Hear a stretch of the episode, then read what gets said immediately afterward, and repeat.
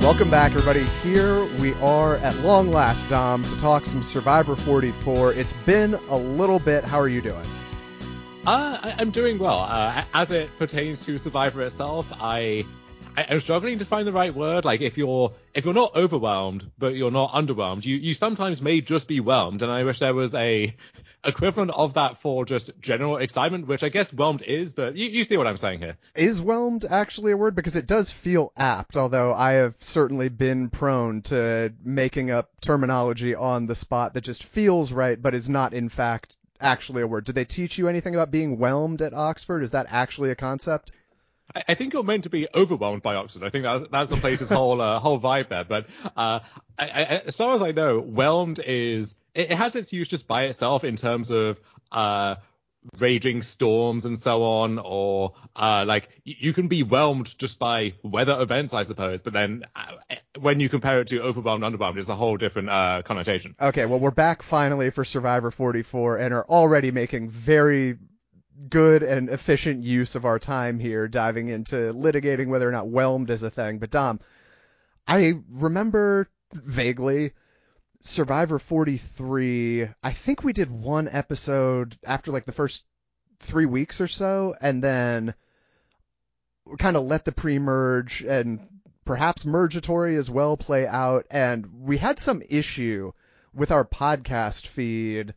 Uh, right around that episode being released, and thankfully it magically fixed itself and was able to post it a couple days later. But one way or another, I think it was either right after Ellie got voted out or right after Dwight got voted out. We did an episode that only went up for people to hear after having already seen the next one play out, and I don't obviously know anything about how things may shake out next week or whatever, but I think this might be in a similar vein where obviously people are free to listen to this. I, you know, fingers crossed on the podcast feed, not magically shutting down again, uh, as I try to post this one. But I feel like today we are going to be talking about certainly plenty of things and people and events that have gone on to this point, and we'll probably work some predictions in along the way but I get the vibe just from talking to you a little bit and at least knowing roughly what I want to get into here today that this will be kind of uh, evergreen is the wrong term, but I think the the kind of discussion we're going to have here today is much more about the season at large, kind of the process at large, maybe more accurately, and just what Survivor 44 is telling us to this point about just where the franchise is at as a whole.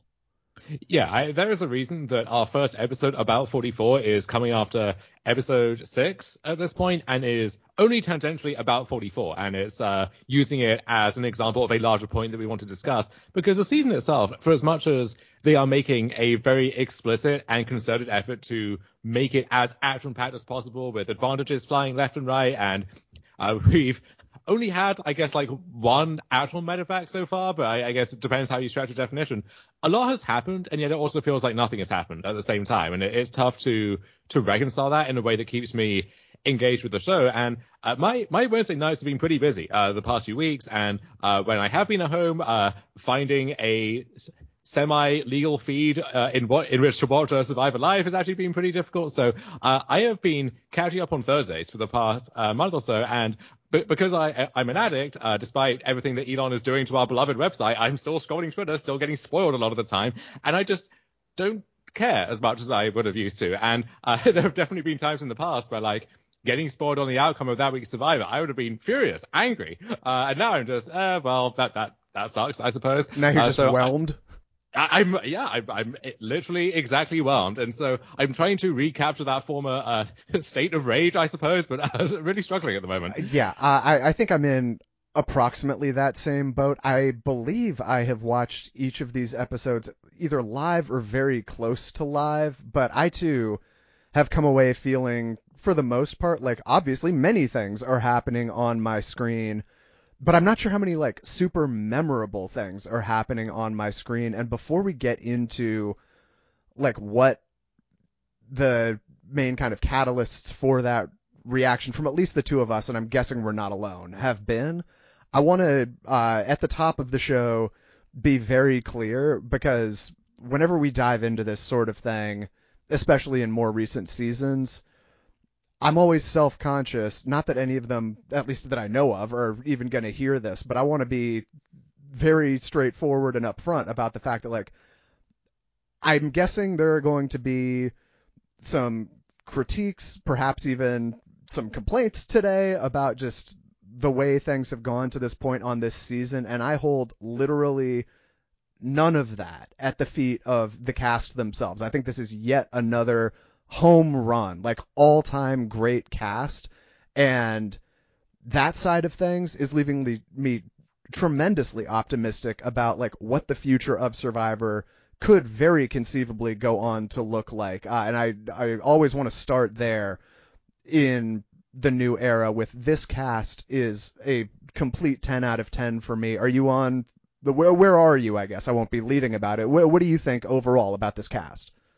I I'm less high on it than you. I think it's being carried by uh, a few people or Carolyns in particular who who may be really uh, dragging the rest around with them. But uh, there are some uh, some good names, some people who I think would would pop on basically any season with any uh, cast around them. But for the most part, I don't see this as like a tier above the average cast in the 30s to 20s back in the day from a different era. And so it, seems like this is, I, we're going to have a lot of criticisms of the way the show has gone over uh, the past four seasons in the new era. It seems like this is one thing you think they're really getting right is the casting, and then it, if anything, that magnifies the extent of the other errors because that that average amazing cast is not being given the chance to play what should be the, the same amazing game. Uh, right, and so I I think I do uh, disagree with you, I guess, about the overall quality of this cast. There are certainly some standing out much more than others in terms of like all-time great character discussions, uh, and I'm sure we'll get to that. But I personally, uh, and you know, maybe I'm wrong about this. Obviously, that's a possibility. Of the belief that a lot of the less stand out ish uh, to 100% make up a word there. Members of this cast are largely coming across that way because they are just not having the opportunity on the TV episodes to demonstrate what they can really bring to the show because like 85% of it now is challenges, advantage explanations and strategizing around advantages and then a tribal council that's far longer than it frankly needs to be in my mind. So there's just so little airtime to go around, at least as things stand right now. Dom, uh, not to completely sidetrack here, but I have seen, of course, as usual, via Redmond over at Inside Survivor, actually earlier today, there's at least speculation that Survivor may, for season 45 and p- potentially beyond that, be increasing to 90 minute episodes, which I know is something we've talked about in the past and never thought was like a very realistic possibility. Uh, did you see that? And what are your first thoughts about the possibility of Survivor becoming a 90 minute show? I did, and I'm a little more conflicted about that than I ever would have expected to be okay. because you, you go back a few years and you tell me every week is going to be 90 minutes. Fantastic. I mean, that is beyond my wildest dreams. I would sacrifice so many other things that I like about the show in order to just have more Survivor. And yet I think experiences in both recent US Survivor seasons and also just the entire corpus of Australian Survivor, including, uh, yeah, not limited to, uh, the most recent season, which you can find my, uh, recap of, uh, with Dan Leakey, uh, just went up on the, on the main feed. That was a lot of fun. I, all of that in its totality has taught me that you can have all the time in the world, but it matters how you want to use that time and the choices you make with how to do that. And, uh, so, for example, when people used to complain about the, uh, the increase in advantages and so on crowding out some of the camp life scenes that used to be a staple of the show and have really fallen by the wayside. That there's a follow-up question there of, well, are those getting cut because we would love to have them in, but we have to prioritize this. And if we had 60 minutes to work with, like 60 actual minutes, those would make it in, but those are like the 50th minute of airtime once we rank everything in order of importance. Or is it that we actually just don't care about this stuff? And regardless of whether we had 45 minutes, 90 minutes, two hour episodes, this stuff wouldn't make it in because we don't think that's part of why people watch Survivor these days. Um, and so I would like to think that this is an, an unalloyed positive development. But given everything that we have said and will say in this episode, if we just don't have faith in them to use the time that they have responsibly, doesn't matter much how much of that time uh, they have to work with. Oh, right. Yeah. If the extra 30 minutes is just going to be dedicated to better explaining the even more advantages we can now put in with a longer runtime. Perfect. Exactly. right. Right. Uh, yeah, I, I could see that being kind of, uh, as with many things in the new era, kind of a monkey's paw wish come true, uh, where now it just takes even longer to get to the actual kind of parts that, at least for us, and I'm guessing we're not alone, are interesting here. Uh, but yeah, Dom, I think let's get into 44 just overall.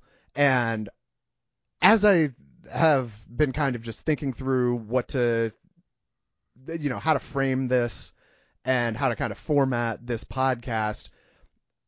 I'm guessing many individuals will come up along the way, but in terms of like player specific stuff, I have that at least as uh, as far as things stand now, more towards the end of this episode, and I'd really like to dive in on just the process of 44, how it's been constructed by the producers, how it's coming across on TV, things of that nature. Uh, and right off the bat, to me, 44 certainly falls within the new era kind of time frame of Survivor, and there are plenty of similarities between this and the three seasons that came before it. But I actually feel like 44 has been, at least for a solid half the episodes, if not more, almost like a new era within the new era. And unfortunately, I I don't mean that in like a good way. I feel like it's becoming even more focused on the things about the new era that we were kind of grappling to find interesting in the first place. Uh, do you feel like there has been a, a noticeable uptick in that respect? I, I do, and I say that even though a lot of the individual things about this season that they've introduced and maybe are trying for the first time and going to keep on if they get a good reception, uh, I kind of like all of them on an individual basis. So I think the birdcage thing might actually be genius, and we'll, we'll we can debate that maybe. Okay, okay. Uh, you might not be picking up what I'm putting down, or vice versa. Heard it both ways. Um, but I, a lot of the individual stuff I think is potentially promising, but as part of this larger just like bundle of stuff that's being heaped upon the entire season, I, I think it might just be too much too soon. Right, exactly. I think it is very easy to see where the producers are coming from in any given kind of like isolated case of these ideas. There are the the vast majority of them even I would say totally have legs and if we were to, you know, spitball different ways we could implement them I think you have a very solid foundation for some super compelling kind of stuff you could throw in every so often to spice up the game. And I am always trying to be at least uh, mindful of the fact that you know, as full of shit as I generally think Jeff can be, uh, as far as this sort of thing goes, I absolutely do buy that when he says, look, we're trying a bunch of different stuff. We've been on the air for decades at this point. We'll see what works. We'll see what doesn't work. We can always pick things up. We can always drop them off. None of this is set in stone. We can smash the hourglass anytime we want, and you'll never see fill in the blank advantage again. Uh, it, you know, if it doesn't end up working, I love that they, at least on paper, take that mentality seriously, and uh, I, I think the show would be far worse off if that were not the case. However, uh, seeing the changes or lack thereof between 41 and now, and I would also add hearing from Jeff Probst himself on a weekly basis now with the Jeff Probst is on Fire pros- uh, podcast has me more nervous than I've been, I would say, even in recent years, as an admittedly very nervous man about the general kind of process of formatting Survivor seasons, because I have gotten uh, to see what it apparently seems like they feel like has been good from the early seasons in the new era, and what has been bad from the new early seasons of the new era. And hearing in a bit longer form on that Jeff Probst is on fire podcast about what he thinks, what the producers at large think, I am becoming legitimately nervous that what they view as good and compelling and what I view as good and compelling and as usual you know this is I'm just voicing my own opinions and I do not at all mean to speak on behalf of the audience at large or do not at all mean to suggest that I know more about what uh, CBS obviously has access to that I do not. I, I'm always nervous that it's going to come across like I have the definitive answers, and I certainly don't, as any any longtime listener of this podcast will know without a shadow of a doubt. But at least from my perspective, the process uh, just behind all of this is leaving me quite nervous. And the thing that I want to flag up first, I guess, is something Rob Cesternino uh, has been talking about as kind of a recurring theme this season, it feels like, on RHAP, and I think he has completely nailed it. And that is the idea of hyper-modern Survivor transitioning more into like kind of a popcorn movie, like a big theatrical release event sort of situation than the Survivor that we knew for the last couple of decades. And yeah, there are going to be perhaps some kind of like sketchy plot holes from time to time, or things aren't necessarily going to track from movie to movie, and not every scene is necessarily going to be riveting or relevant, but you're going to get car chases, you're going to get big explosions, you're going to get big battles at the end, and that's what we're really here for at this point, and most vitally there, something I've heard him hammer, and I think he's dead right about this, unfortunately, is Survivor may be at the point where like the less you think about what's happening in granular detail, the more you're going to enjoy the show. If you can just turn it on Wednesday night, watch from 8 to 9, and not really worry about thinking about what you just saw until next Wednesday night, or in the movie context, like whenever the inevitable sequel comes out, you're going to be a much happier camper as a result there. And my concern is, Dom, we are people who, you know, began a Survivor podcast 11 and a half years ago at this point because getting into like the granular detail is what interested me about the show. And I would say, as adamantly as I would co-sign the point that Rob, I think, has uh, roughly been making over the course of this season. I, to me, that's uh, a, a, pretty ominous kind of spot to be in. Uh, and I know not everyone's going to be on the same page as me here, but I am someone who, in certainly very recent years, but even the years building up to that, I just don't enjoy movies anymore. Uh, like I, I grew up watching wow. movies all the time. I, I virtually never go to the movie theater, and there are probably plenty of other reasons for this word, but like I feel like the state of popcorn movies has gotten extremely bad for my money. It's just the same beats over and over again every single time, and then we wait to see what happens in the sequel. And I think the most discouraging part for me is that Survivor seems to have gotten to this point exactly by trying to avoid getting to this point. Like the reason that it all kind of blends together and it's impossible to focus on the nitty gritty and predictable is certainly the wrong word, but repetitive, I would say, is not an inaccurate one, is precisely because they are throwing in so many things in an effort to make it not predictable and repetitive and are getting the exact opposite result of what they are going for. Yeah, we were drawn in and remain engaged by just the basic strategy of the show, but that strategy itself is frankly kind of played out by this point. And over the course of the decade plus that we've been doing this, they would have had to constantly be bringing in new twists to spice up the game and the, just the basic format of it in order to keep that engaging. I think that the thing that makes Survivor uh, compelling after 40 something seasons, even though the basic game still remains uh, essentially unchanged, is that the cast brings the game to life, and the personalities of the cast uh, determine how the strategy plays out. And so, yeah, you, you might know in the abstract that you're meant to get a big alliance together and then like gradually pare that alliance down. And if there's a, a big threat in your alliance and maybe you, you deviate from the pagonging to take a shot at them, that, that formula is very simple, very ob- obvious, and frankly, very boring when it works and it goes according to plan. The thing that keeps it entertaining is often it doesn't go according to plan. Often the people know that you're being too transparent about it and, and they make the first move against you. And they, and there are levels to that, which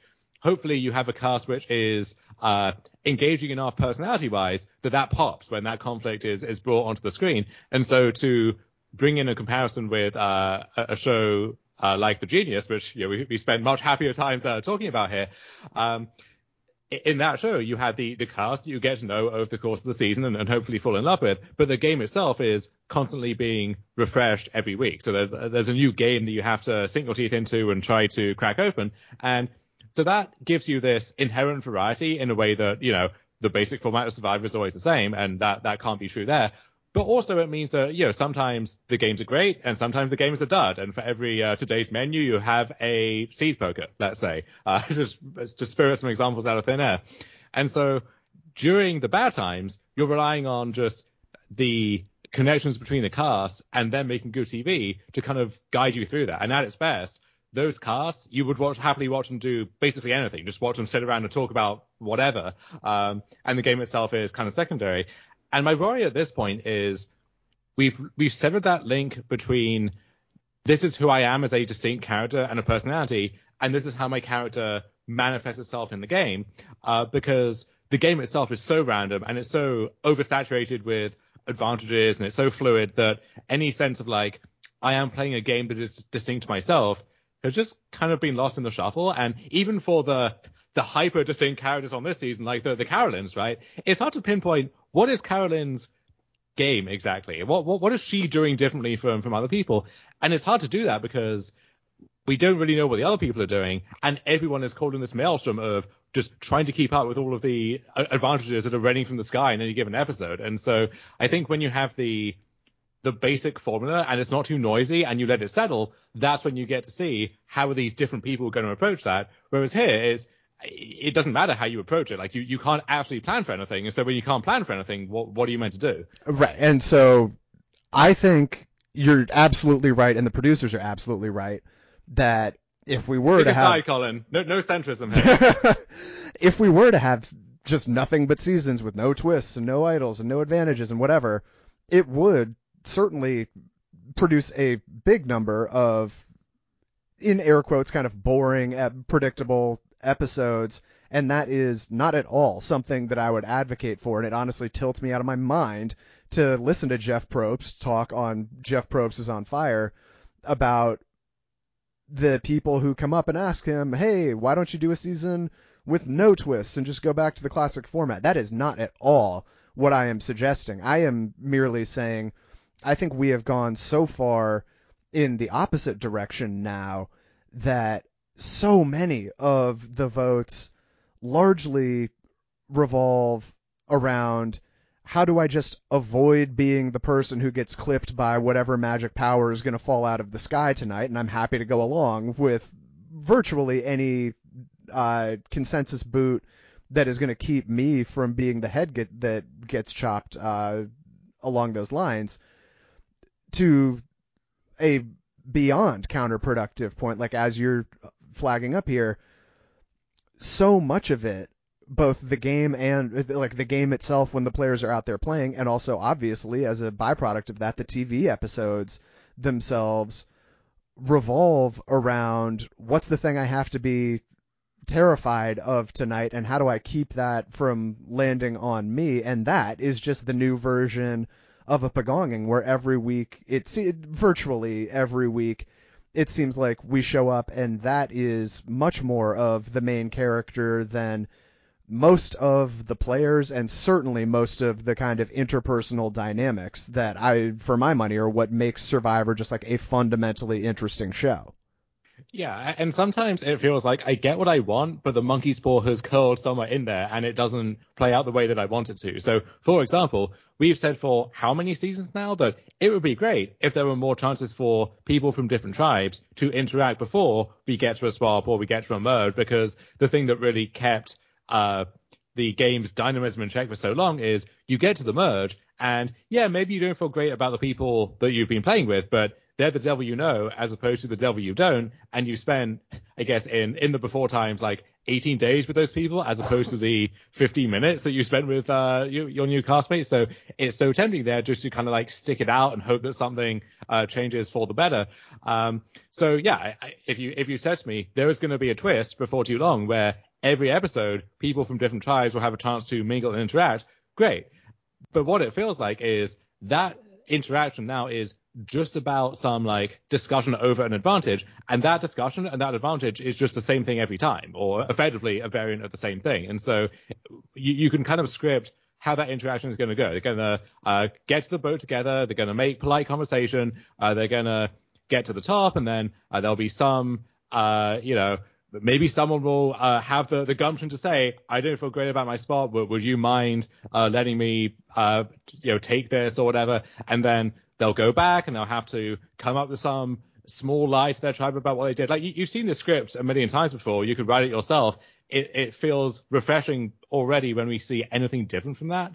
Um, so yeah, the, the first time it worked out really well. Like right, like you had uh, these cross tribal bonds forming, and then by by the time you got to the actual merge on 41, you had this like this super complex web of things where it felt like anything could really happen, and that was great. But it felt like past then it just kind of ossified and hasn't really gone anywhere. And you could, if you were uh, so inclined, you could link this up with some of the other twists that have been going on and try and inject some more uh, excitement into it that way. So, for example, right, the birdcage thing, which uh, we we will uh, tackle the controversy head on uh, before too long.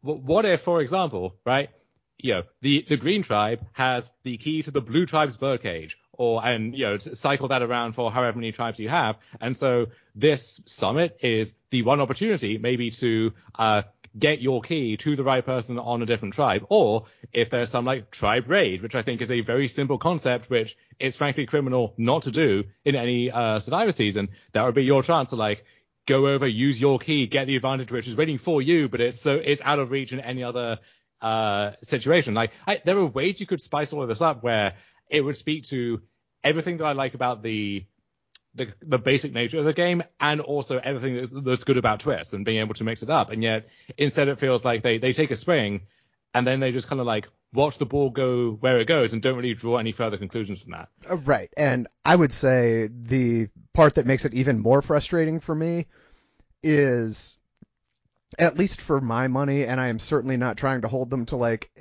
the gold standard of being able to just have a crystal ball and know how everything's going to work out. But it does feel like in so many of these cases, the lackluster result that they end up getting, or the at best kind of like busy and confusing result that doesn't really resonate with the audience long term, is a very predictable one. Uh, and if it had just been formatted a bit differently, could have been, as it, you know, the birdcage being a good example that you just flagged up, could have been something fantastic that would have stuck with the players and the audience for a long time to come. And I know uh, we talked in great detail about that sort of thing, for instance, with like fire tokens on season 40. Like the idea of an in game currency, once again, shout out to the genius, is a very, very good one. And I've seen on the Genius that when implemented well by producers who understand games, frankly, a lot better than it seems like these producers do, that can be a franchise defining kind of home run. But when you don't really see, I'm I'm I'm nervous that I'm being like too mean to the producers here, but like it it really does come across to me just based on the number of times that it feels like we've come in here and had this sort of reaction to various twists. Great on paper, but just borderline awful in execution. Uh, that to me is the kind of discouraging one to reg- to again return to the idea of just the process. It very much seems like so much of this could have been anticipated and addressed in the production room and instead they're just kind of enthusiastically going with whatever ideas make it past the production chopping block and hoping for the best uh, in spots where some pretty minor tweaks I think could have gone a long way. And I, I would say just in the grand scheme of like the role advantages and the quality of TV that they are producing is bringing to this season, as far as I've seen and heard, the like runaway consensus best episode of season 44 to this point at least and I'm very happy to leave the door open for something to overtake this if not multiple episodes to overtake this down the line.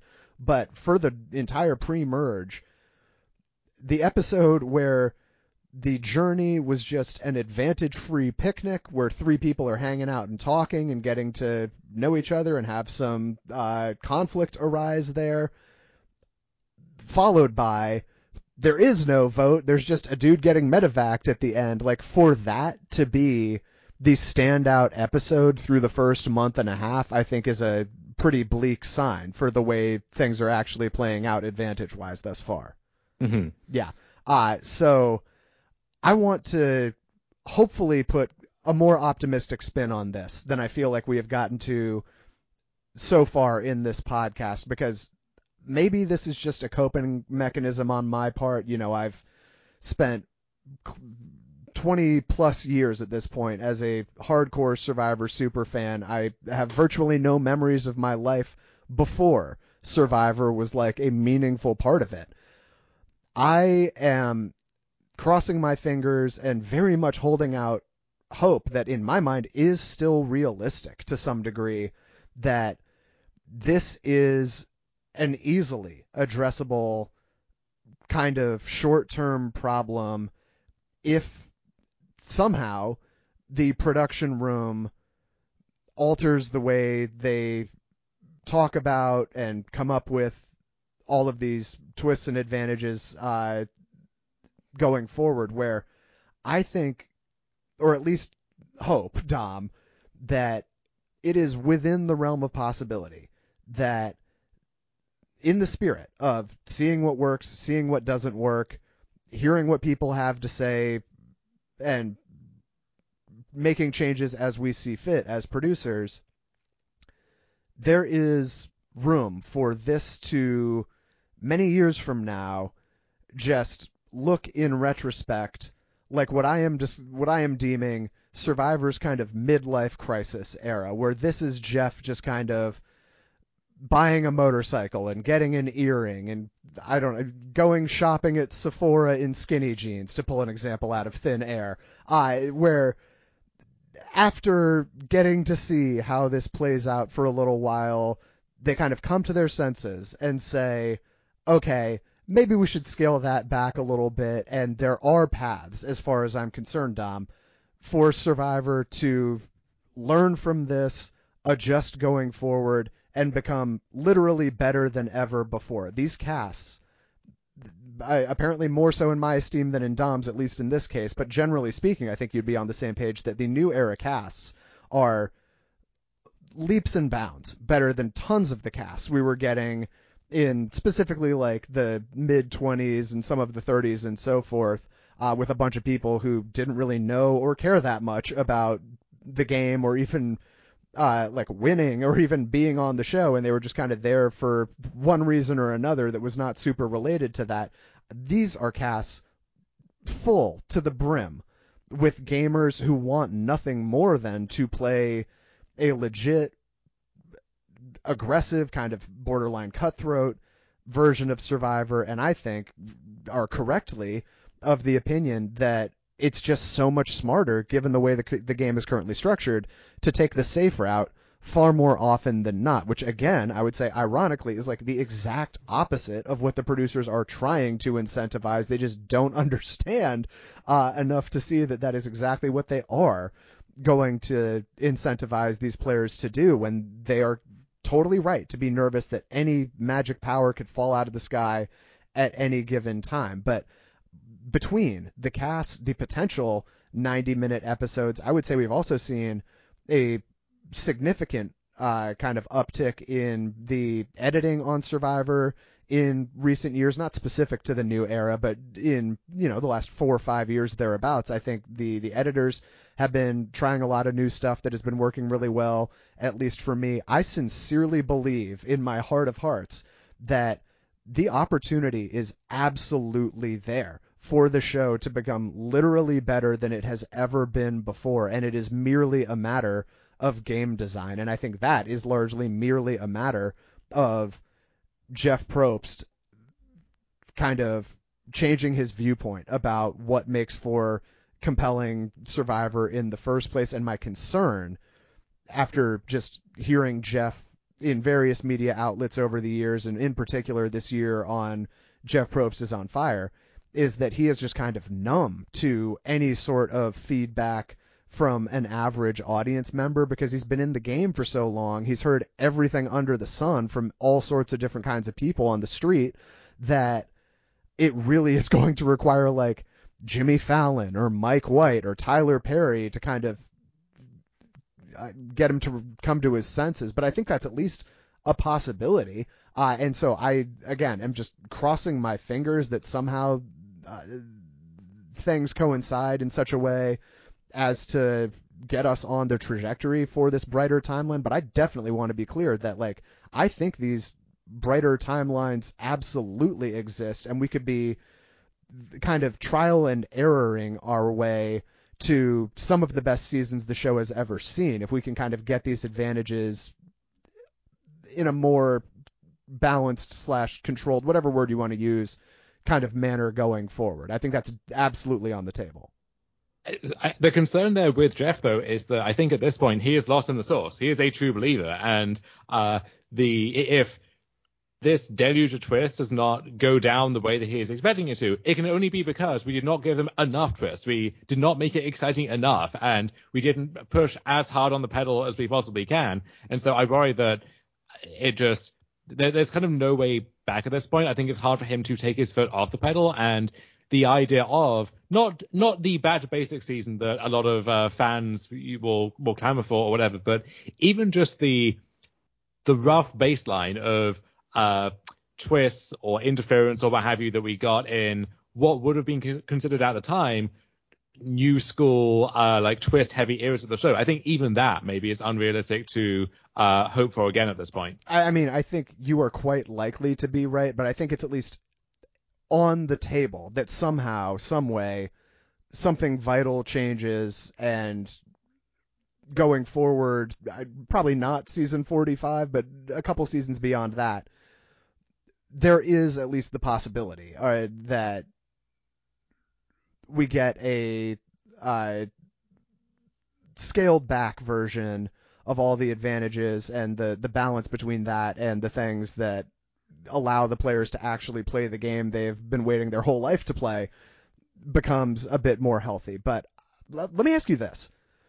I am of the opinion that and this is based on nothing as usual. I but I'm regardless of the opinion that Jeff in a perfect world would see Survivor go till at least season 50. I feel like 50 is such a perfect kind of round number that once you've already made it to 44, how are you not going to try to push forward and hit 50 seasons of this show?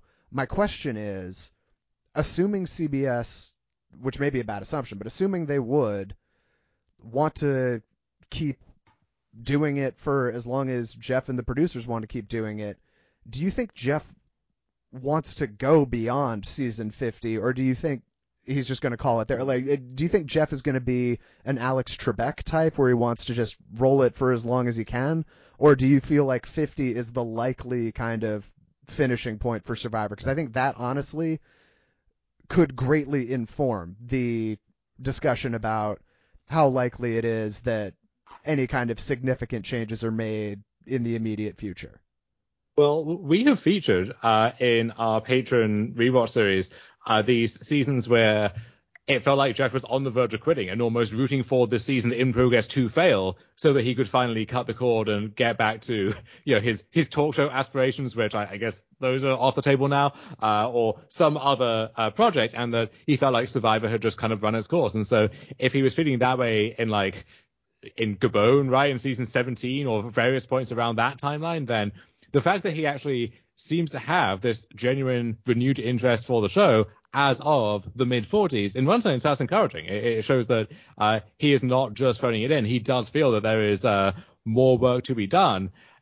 But this is the, the tragedy of it all, is that the, the thing that has seemed to have sparked Jeff's renewed enthusiasm is the very thing that has me terrified for the future direction of the show. And I almost, I almost would want a cynical, jaded uh, Jeff who is like showing his age even more than he is currently, and who uh, is cl- clearly uh, not at peace with the way things are going, if it meant that what the Game of Survivor actually looked like was more in line with my own personal taste. I, I will happily throw Jeff, uh, Jeff under the bus if I can get what I want there. That's big of you, Dom.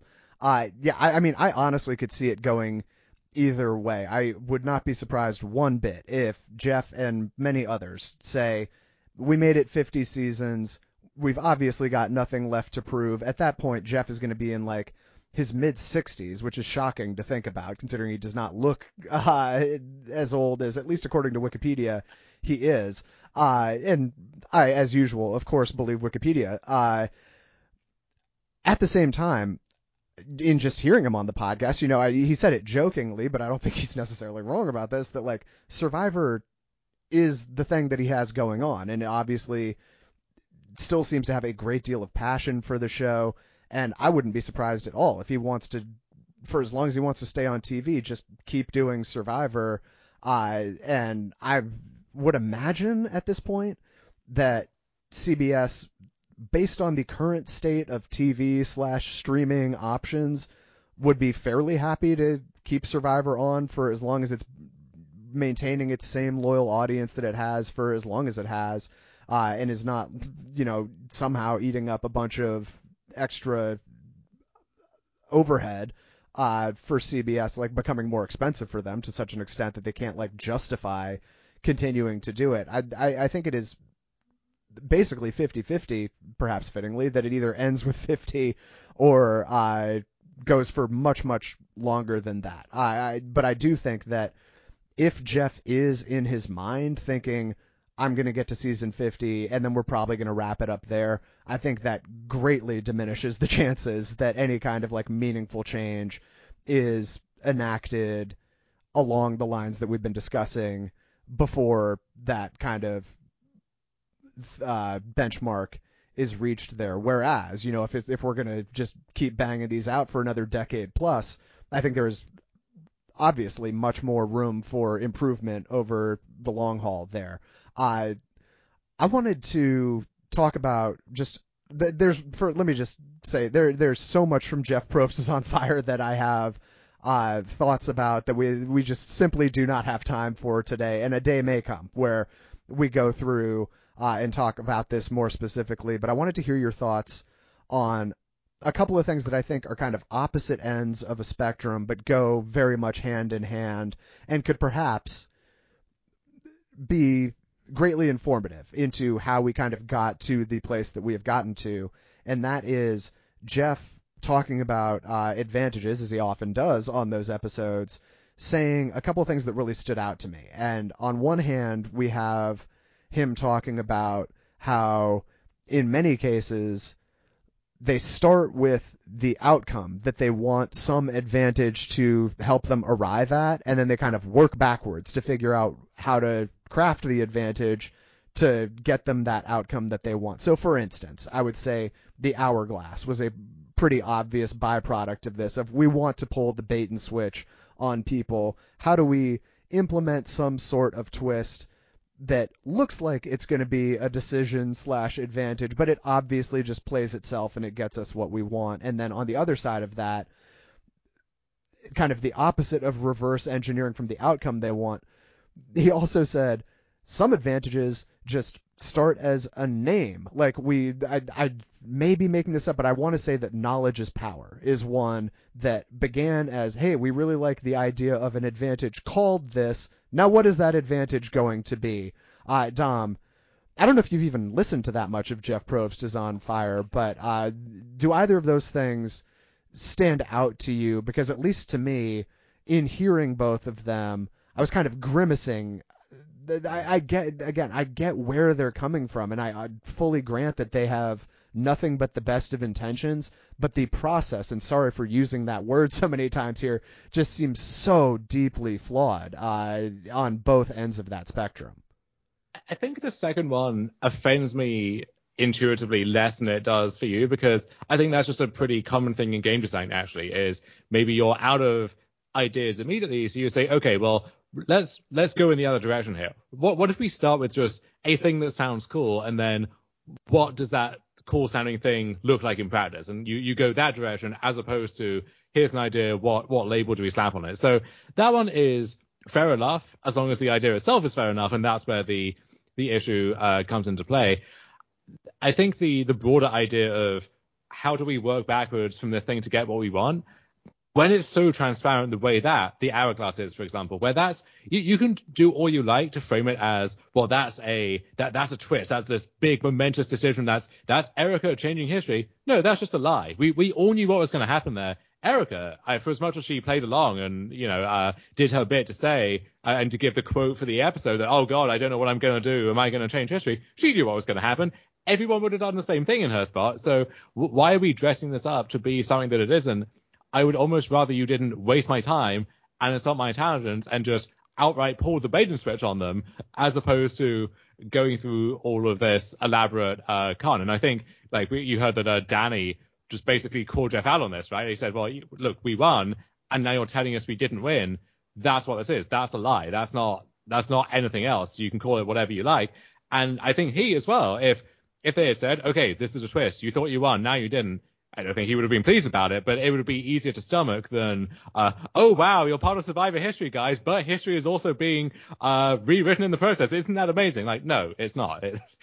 right, right. I, I mean, I think literally what they had in mind was essentially like a challenge where you actually get punished for winning in practical terms, but it would just be too egregious if directly after the challenge ends, Jeff says, "Hey, blue team wins." Psych, you guys actually lose. You don't get immunity. You're going to be the ones vulnerable at the vote. They they present it as a choice someone else made, and hey, you could have swapped out for that person, and you could have made this choice yourself, as if the players would have had any fucking reason to do that. In the mo- like it's it's beyond insulting to act like they're not in spirit, just immediately pulling the bait and switch as soon as the challenge is over. Uh, and, and, you know, the hourglass is, I'm sure, among the most kind of obviously contentious choices we could have made for the example to use well, as an illustration here. But I, I yeah. I actually think the hourglass is part of this family of twists where I think you could say the very authentic fake idols, which also look the same as a different type of real idol from this season. I think those are peas of the same pod because uh, once you you cross that line, you can't really ever go back again. And once this has happened the first time, no one who is participating on the season can ever take that thing, whether it's just the challenge or the event of the mode itself, or the authenticity of an idol that they find, even if it seems to have the right accoutrements on it, if you can't ever take that at face value anymore, well, people are going to react accordingly, and you may like may not like the way that they react, but this is exactly what you've primed them to do and give them a reason to do by crossing that Rubicon the way that you did. Yeah. Um, so, yeah, with, with the hourglass, if if people just don't seem visibly excited about the merge challenge or trying to win the merge challenge or anything like that, in a way, like we've seen Jeff's reaction to throwing challenges just as a concept really evolve over the course of uh, Survivor's lifespan. Where initially this was this was the greatest act of like moral outrage you could possibly commit, and that that deserved to have you banished to uh, uh, Survivor Exile in its own right.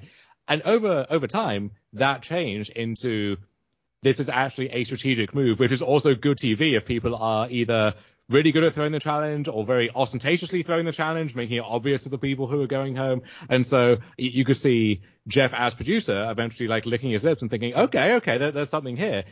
The the worst of all possible worlds is the thing in between where people just are visibly apathetic about the outcome of the challenge because they don't know what the outcome means. Mm-hmm. Where like, if people are excited to win, great. If people are excited to lose because they have some wider agenda, also great. If people just don't give a shit, that is the worst place you can arrive at. And the way that they did that in that case, that was the only way you could have arrived at. There was no other way that you could have uh, accidentally sapped the organic thrill and excitement of just getting to the merge, getting to play, getting to compete for someone like Danny. And they almost went out of their way to find a way to do that to him. So I think Mergatory is actually, you know, setting aside the hourglass. I didn't put a ton of thought into this, I'll be honest, but when I was trying to think about like the kind of litmus test that I would be looking for to see how, if at all, the production mentality kind of changes over the course of the new era I really think Mergatory might be one of the places to be looking in terms of if they're leaning even harder into risk and reward and you got to earn everything you do. And uh, pre-merge I think like punishing the tribe that loses I think is stupid and is something that should and potentially could change down the line and would be another interesting litmus test. Like that whole sort of like Jeff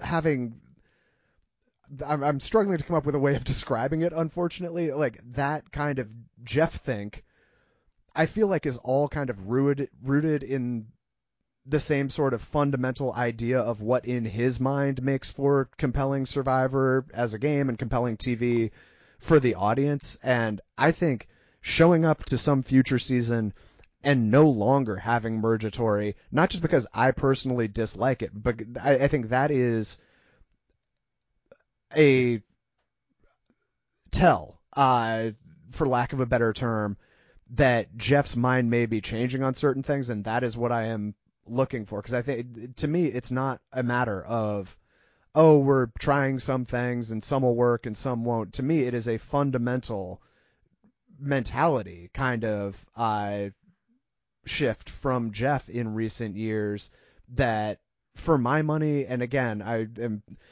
in no way trying to suggest that I know better about how Survivor should function than Jeff Probst himself, who is the literal showrunner and has been with them for 20, you know, since day one for 20 plus years. Uh, but I, I feel like I'm not alone in not being super in love with a lot of the kind of baseline assumptions Jeff seems to be making these days about what is or is not compelling TV. And when I talk about the idea of getting through this perhaps kind of midlife crisis era of the show and seeing a light at the end of the tunnel if a couple changes are made, it's that sort of thing that I am talking about when I say like the the changes that I'm looking for. It's that kind of mentality from Jeff that it seems like he kind of invented a lot of over the course of their break between Winners at War and 41, and it's just a matter of if he's eventually going to back down from that. But uh, let me. The, the, sorry, the thing is, is I, I am not saying that Jeff's ideas are all bad by any means. Is that neither am I. Just to be clear. Well, we know, yeah, but at, at this point, it's that Jeff is the only voice in the room who matters when it comes to which of those ideas make it to print effectively, and the only like it, you, he has the angel on his shoulder to borrow a very tortured survivor metaphor, but the there, there's no like countervailing devil on his shoulder other than his own voice who like just just spoke to Tyler Perry, just spoke to Mike White, and they put the bug in his ear, and now he's like uh just uh he's out arguing his former self or whatever. There's no if he was going back and forth with other producers who had as much authority and who could veto any of any of these more outlandish ideas, that would be one thing. Uh, so in one sense, I would rather have a Jeff Probst uh, helping me to produce my show than a Jonathan LaPaglia, for example, who seems like who is a very like good host, but he seems like that's all he is and all he wants to be. And I don't know how much like creative input he could have if you had him in the room there. But the problem is that there's no putting a lid on Jeff's creative output. Like that is just the show at this point. it's not part of the equation. It is the equation. Yeah, and I will say uh, I very much like both Brittany and Jay, the co-hosts on Jeff Probst is on Fire. But if the production meetings are much like that podcast, that does leave me a bit nervous. Where, obvi- you know, for very understandable reasons, I'm sure everyone in that production room is basically living out a dream by being involved on Survivor production and doesn't want to do anything to jeopardize that. But I feel like on the podcast, which again, I, I'm sure is not exactly like things are in real life, and there is much more of a back and forth behind the scenes than there is on air, but like at least as far as what I've heard on the podcast, virtually all of it is the other two and again, I say this greatly enjoying what they do and uh, not meaning to take anything away from their actual role and what they bring to Survivor itself. But there is a lot of like gleefully agreeing with everything Jeff says, and it makes me very nervous that that is a lot like what the production room may be as well. And like along similar lines, I by no means I am attempting to even begin to like speak on behalf of Josh Wigler here, great friend of the podcast, legendary survivor kind of reporter back in the day, but it is not lost on me. And I have to to be very very clear about this. I have not heard one word from Josh about this, and this is just my own speculation, but like that guy is the eternal optimist. His job was covering this show. He got to go out on location. He put in a crazy amount of effort and did amazing stuff for such a long time, but it really did seem to me like the more time he spent seeing firsthand how the sausage was made, the less and less open he seemed to the prospect of things changing for the better down the line. And it got to the point where, like, not only does he not cover the show anymore, I think he's back into watching this season, but I mean, he outright stopped watching Survivor after spending enough time around like the Survivor production office, and that I think is not exactly uh, a good sign in, in terms of the state of how likely things are to change. Yeah, it does not uh, fill you with confidence. And to, to go back to the, the podcast host, they are there because they are going to gleefully agree right. and encourage whatever Jeff is saying. It's not you that could that take some only... notes, Dom. Why don't you agree with me more? well, it, it, if they weren't, it, this isn't to say that is the only skill they have. It's that that is their role on the show, and they are doing their job successfully in as far as they are being boosters for Jeff and his approach to producing Survivor. Like there's uh, most media like that, like official show media, that's what it is. It is there's nothing adversarial about it, nothing that is meant to be challenging in any sense of the word. It just is what it is. It is the voice of the show. Yeah. Um, so you take that for for what it's worth. Right. Yeah. Uh, and I yeah, and I don't mean to diminish what I, the work that I'm sure they do that is very solid on the actual show itself. Um, I want to return to the birdcage of it all because I think there is a lot going into this, and I think this is a good example of something where like some relatively slight tweaks, a few of which you've already flagged up that I thought were very interesting, I could have gone a very long way in making this a lot more compelling than, at least for my money, it ended up being. Uh, the biggest thing from the birdcage of it all, though, Dom, is the like production made fake idols and the impact that that is going to have on future seasons. And again, eh, as I feel, as I hope at least has come through to this point, I certainly see where they are coming from and why they would talk themselves into the way they did it being a good idea. But I, for my money,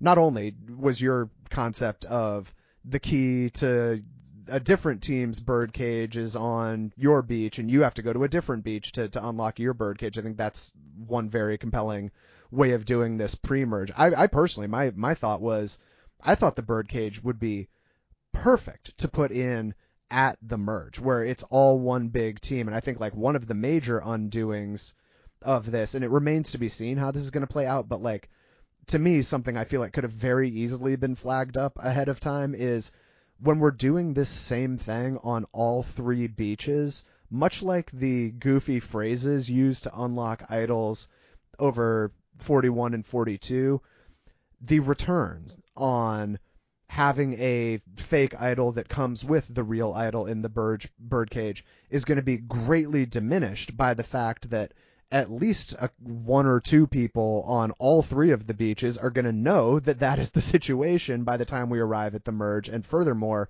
as we saw play out on that, I think it was the yellow team pre-merge, everybody ended up knowing that okay, the birdcage means it's an idol and a fake idol, and now all of us know that going forward. I will be floored, Dom, if there's virtually anyone left in the game at this point after six episodes who is not aware of the fact that the birdcage came with fake idols. And I feel like that is uh, like the birdcage for anyone not in the know, which I'm guessing is most people. I would I would guess that this is directly taken from the genius. This is very, very similar to something that happened on season, a twist that was in play on season two of The Genius that worked to tremendous effect uh, without getting into any kind of explicit spoilers. But the vital part of that was that only the person who opened the birdcage, uh, it was not a literal birdcage there, but opened the safe on The Genius, knew that there was a fake idol made that by the producers that came with the actual idol. Uh, and so I feel like the way all of this has been implemented in the first place and played out in practice was among the worst case scenarios for how a twist with very, very significant legs in the grand scheme of things, were it implemented slightly differently, could have actually gone here. And the the biggest question I have is what becomes of fake idols in the future and not only even fake idols at this point like uh, of course no one would be smart to trust any idol as being verifiably true that they did not find themselves they now have to be at the point on future seasons wondering if even an idol that clearly was made by the producers and clearly came with producer made paperwork saying congratulations you found a hidden immunity idol not even those can be counted on to be real by the person who found it uh, in, in seasons going forward. Like to me this has gone so far off the deep end that I, I have to imagine there will be some sort of scaling back in the future, but it feels like there's still going to be lasting effects for a long time of people just being way more nervous than is good for the game about everything pertaining to idols going forward to such an extent that I feel like once again we return to the idea of I get where they were coming from, but it seems like in practice this is going to have the exact opposite of the intended effect. And with this, uh, they are meddling with something that at this point is a core part of what Survivor is in just idols and I guess by extension fake idols. Whereas to, to go back to the, the fire token example, let's say, let's say you try fire tokens for a few seasons, you decide, okay, this isn't panning out, but we, we've came, we came up with this idea, which we couldn't actually do probably if we thought fire tokens were here to stay because there would be this kind of integrity issue where once the cat is out of the bag, you just can't trust the core concept ever again if we know we're only doing fire tokens for one more season, hey, let's go out with a swing. Let's do that. And that can be a, a nice big thing where we, we get the upside and don't have to suffer with the downside. Here though, the downside is the the hidden immunity idol, like one of the the core twists over the course of 30 seasons of Survivor, doesn't have the same integrity that it used to. And that, that is a big risk to take. And I, I think there is potential for a lot of really fun short-term mischief with these uh, fake idols on this season. Haven't seen that yet. I'm sure we will once we get to the merge, but this is where once you have that and you also have shot in the dark and you have uh, missing votes, extra votes. Uh, we had the inheritance advantage, which uh, I think Sarah was voted out with, right? Never got a chance to use. But when you have all this other stuff, this one big thing, which could be uh, one of the things the season is remembered for, is going to be just one on a laundry list of twists, which all kind of blur together in the end, unless it really exceeds expectations. Yeah, um, I, I think there is a lot going on in the capacity of sacrificing some vital long-term elements in exchange for a short term payoff for this one particular week. And I think they're justifying it in their minds of like, well, we can just keep coming up with new ways to justify one week payoffs and that'll be fine. And that's just what the show is these days. Uh, we'll see what becomes of the fake idols and how they are in, uh, interpreted by players in the future, but I am guessing that any player on 45 or I don't know if 45 has even filmed yet. I, I'm very out of the loop on like the schedule and everything, but anyone who has seen this season who is playing Survivor anytime soon, I would at least hope is going to be historically skeptical skeptical about any idol they are not only shown but any idol that they find themselves outside of like the first couple hours of day one. Uh, there there should certainly be some eyebrows raised way up, uh, no matter how real it could possibly look. Uh, one other thing, Dom, as far as the the twists we've actually seen play out on this season that I think could be interesting, and I I think this may be. I, I don't know if it's conclusively a, a good thing or a bad thing, but I'm, I'm I'm able to find ways to talk myself into this having like an interesting effect on future seasons. It very much seems to me like one person from each team going on a journey with other people from the other teams is a lasting thing that is here to stay, at least for as long as we're in Fiji. Uh, and we have this gorgeous mountain that we can use for this exact and the sanctuary and so forth. Now that we've seen a situation where the three people who went ended up never going back to their original tribes and just, they got blindsided by like a, a mini swap or for for lack of a better term there i could see there now being some increased reluctance to to be the person going off on the journey to take your shot at what at as far as I remember every point leading up to this was basically a not a free roll. You certainly stood to lose your vote or lose something else potentially along the way but a very good chance at getting something that might help you within the game. And the the risk and reward element is yeah but your tribe is going to know that you might have something now. Do you feel like this journey island mini swap is a significant difference maker in just the future of people wanting or not wanting to go off on those journeys? Because I, I think it could have some interesting ripple effects down the line. I hope it does, because yeah, that that unanimous desire to go at the moment, I think you want there to be a little more hesitancy about that, a little more doubt. I wouldn't mind if the thing they have to do together on the island is more adversarial. If it's instead of, eh, you, you could argue the thing where like uh, I'm forgetting the actual name of it now, but where okay, you you you play some kind of game theory dilemma, and then uh, you you sink or based on that. That that has a an adversarial element to it, but something that is more explicitly just like okay. There's a bag of rice here. One of you is walking away with it. Go nuts, right? Like, maybe not like fight over it, but you you see what I'm saying here. Like some actual hard negotiation where you, are going to see people maybe make enemies rather than make friends going forward, uh, which is all it has been until this point. I think that would be welcome. I think that would actually spice it up as opposed to, you know, th- this is a part of the show where we are going to the island. You know what's going to happen for the next five minutes. Right. I, I think Journey Island has a huge amount of potential in terms of allowing for pre-merge intermingling of people from different tribes and there is a virtually uncapped amount of room to play as producers with how you want to implement that. And I, it, it's like heartbreaking to me that so often it is the case that they kind of like say hi to each other. And there, there have certainly been times where specifically in like 41 in particular stands out to me as like,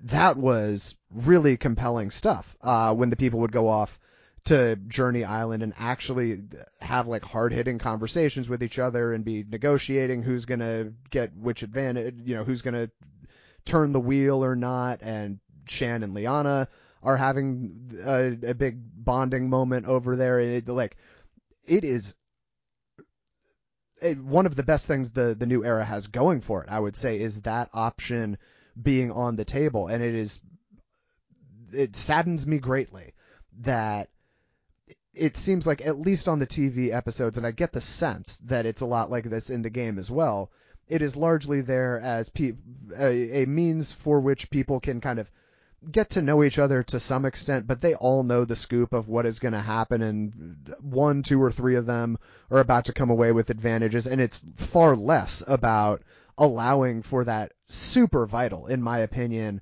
opportunity for mingling between tribes, and far more about this is our latest method to drop several potentially advantages into the game in one round rather than just scattering them around camp. I think Journey Island being primarily a vehicle for that sort of advantage stuff as opposed to the social slash political kind of stuff that could otherwise be going on under different circumstances is one of the easiest and most obvious kind of areas where there is a ton of room for significant improvement if they just make some slight tweaks.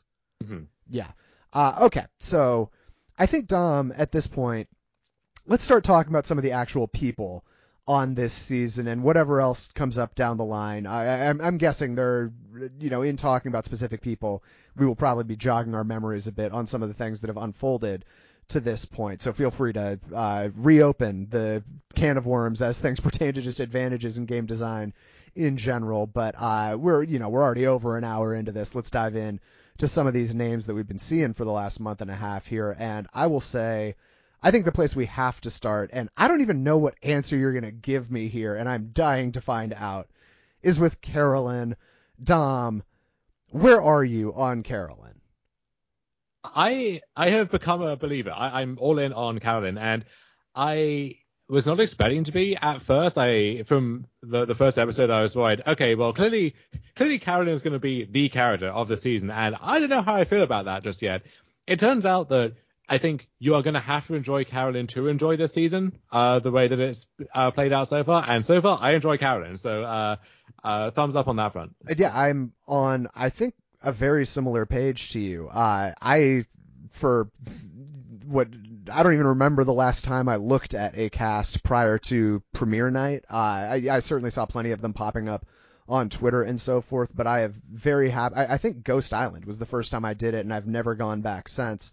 Uh, I go in, I, I love going in just totally cold on premiere night, not knowing virtually anything about any of the people. Obviously, Carolyn was a, a standout straight away, and I took a little bit, I would say, to to truly warm up to her to the extent that I have. Not that I disliked her at first, but uh, I I was certainly underrating how much she could bring to the show, both as a character and as a player, for sure.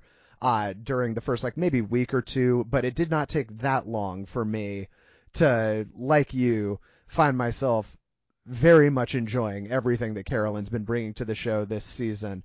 Uh, and I I agree with your analysis, by the way, that I think that's going to be a, a, pretty vital part of how much anyone enjoys this season, at least to to this point, is how much they enjoy Carolyn. And it seems like now that she's at the merge, that will probably continue to be the case for quite some time. Uh, I, I think Carolyn is in a very good spot as things stand right now. Uh, not only from a audience perspective of she's very entertaining and I want more of her, but also from a game perspective, uh, I think basically the number one key, as far as I've been able to tell, in the new era is being game savvy, but not coming across that way at first glance. And I think she fits that mold to a T.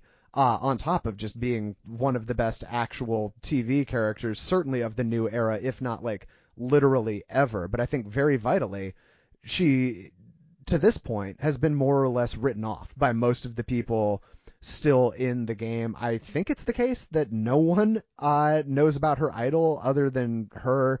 And again, like, based on what we have seen out of the new era, I don't know what more you can ask for other beyond like being the person who does have a decent if not great, head for the game who no one views that way until the very end. Like last couple of days, I would say is like the first time that you want people to be taking you seriously as a player in any season that is just this degree of overloaded with idols and advantages and randomness. Uh, I, I feel like Carolyn is very well situated going forward, and I am 100% here for it. Mhm. Yeah. Uh, along similar lines, Dom, I know he had his back up against the wall to some extent this week.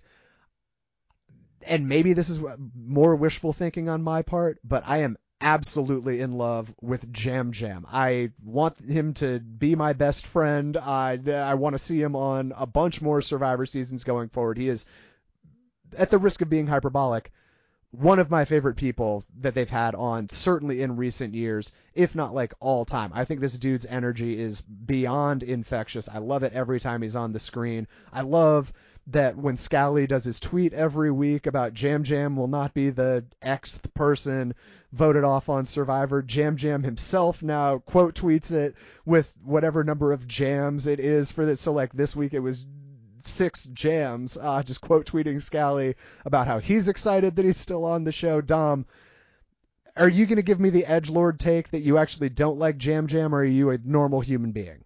I'm I'm tired just listening to you describe it. I mean, I, I'm already over the Jam Jam or possibly Yam Yam experience. Heard it both ways. I just uh, I, I know that he and Carolyn are something of a uh, duo at this point. I I don't know. I I'm not feeling him the way I am. Carolyn. Okay, I am not surprised, but am deeply disappointed to hear that. I'm sorry for framing the question in terms of you not being a normal human being if you don't like Jam Jam. I'm sure there are many others out there uh, who are not stand stands the way I am. I'm not sure if that's going to stick, but I'm I'm floating it out there. Uh, I guess we're just going to have to agree to disagree along these lines because I am absolutely here for as much Jam Jam content as they want to give me this season. Uh, I mean, let me take your temperature then on the third member of the original Tika tribe to make it thus this far. Where are you on Carson? Ah, I feel like Carson is the the pure distillation, if that makes sense, of a survivor archetype that has really worn thin at this point. Like, if you put Carson on a season 10, 15 years ago, then or, seasons ago, or maybe years ago as well, then there, there may have been something novel there. As it is, on, on a season and in an era where literally everyone is a Survivor superfan, and this is part of the issue I have with the approach to casting is that even though it's leading to some good uh some good results, people who are really invested, who really want to play hard, I do think you need some recruits who just like aren't overexcited to see Jeff and this is the best thing that's ever happened to them. Who, if they they take a swing and they miss and they go home uh, pre-merge, this isn't going to devastate them and be the the worst psychological blow in their lives. It's going to be, oh well, that sucks. On to the next thing. I think you need some amount of that to to keep things engaging. Um, but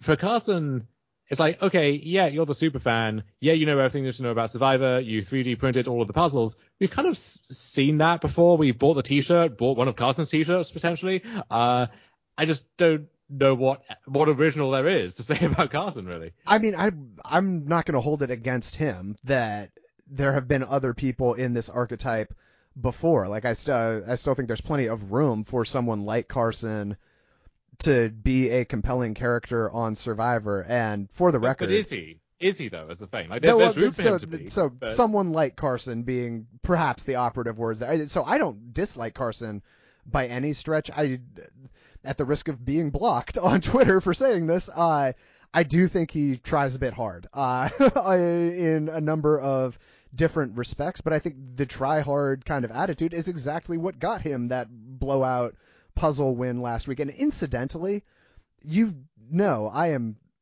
not one in general to berate people for studying puzzles. I think that's a very smart heads up play, uh, and people like Carson should be rewarded for doing that sort of thing for as long as the producers, or, or I guess maybe it's John Kirhoffer, the challenge director, continues to leave the door open for that sort of thing being such a free pass to just print money, basically. It is nuts that that still works. I mean, it's seven and a half years since Spencer memorized the puzzle in Cambodia, and it's at least a couple coming up on a couple years since Evvie announced, yeah, I I don't know if it's 3D printed, but like I practiced that exact puzzle Mm. at home. They obviously have known that this sort of thing is going on. We've seen the dragon puzzle exactly the same a million times. We've seen the tree puzzle. I'm sure Carson's got all of these memorized. You know, the circular puzzle that comes in like three different bags and you have to do it around the the outside of the circle.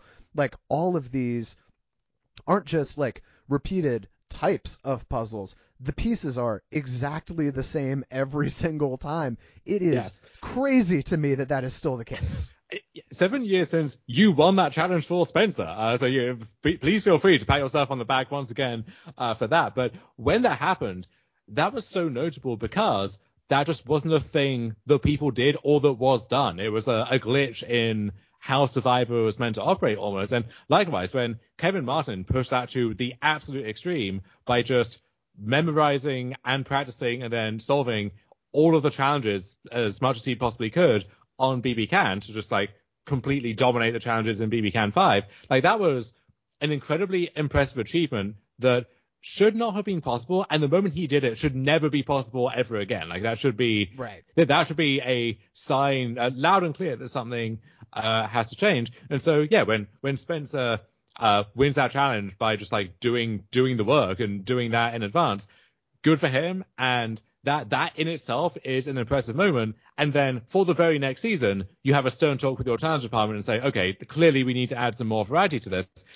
But instead, they tacked as hard as possible in the other direction to the point where now I would say the same way that you say every podcast we do that if you aren't practicing fire at home before you go out there and mastering how to make fire, you, what are you doing? You clearly don't want it enough.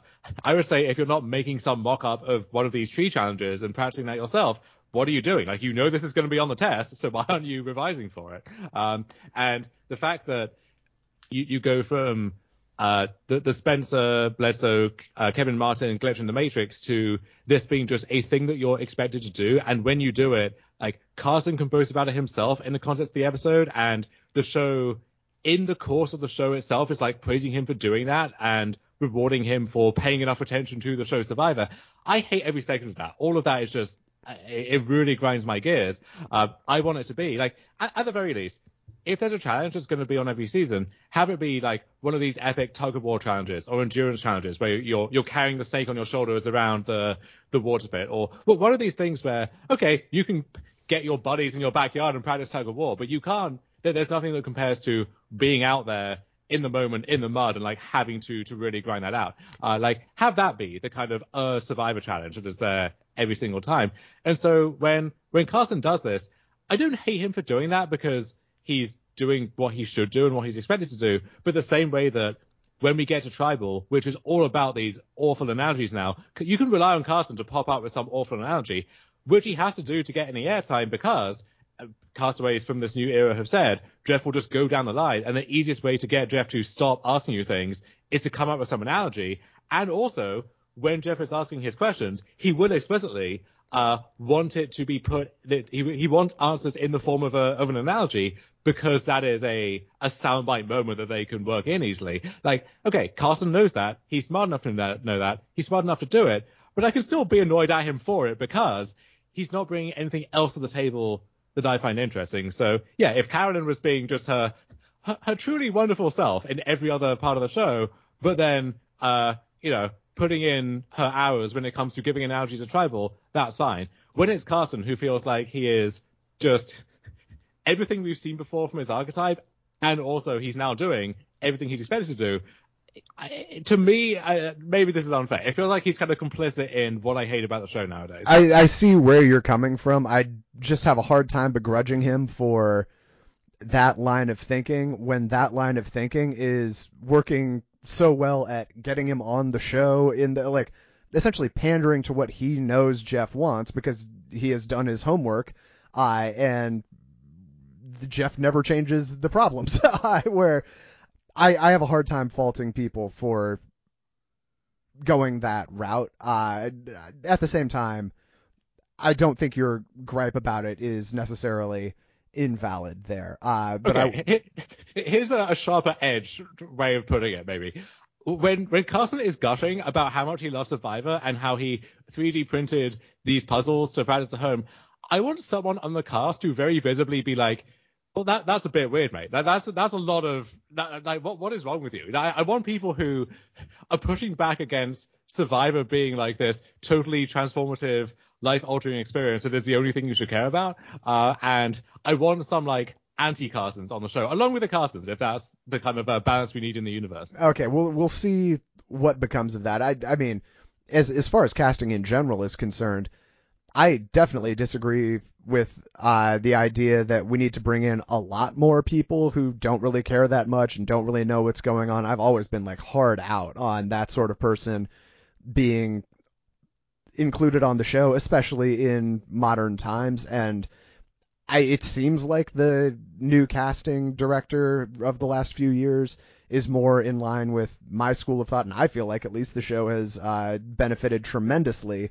from leaning very hard in that direction. But it, it may certainly reach the the point of saturation uh, where they start going back the other direction. It, it, to me, I'm just like so traumatized by seasons full of people who have no real interest in winning and just want to go far and just basically enable people into making very boring seasons of Survivor because they just want to stay in the majority and don't care at all about coming in first place. They just want to not be out tonight. Uh, in, in any event, uh, Dom, where are you on our first showmance in quite some time, Dom? We have Matt and Frannie here really hitting it off. Are you a fan of either of them?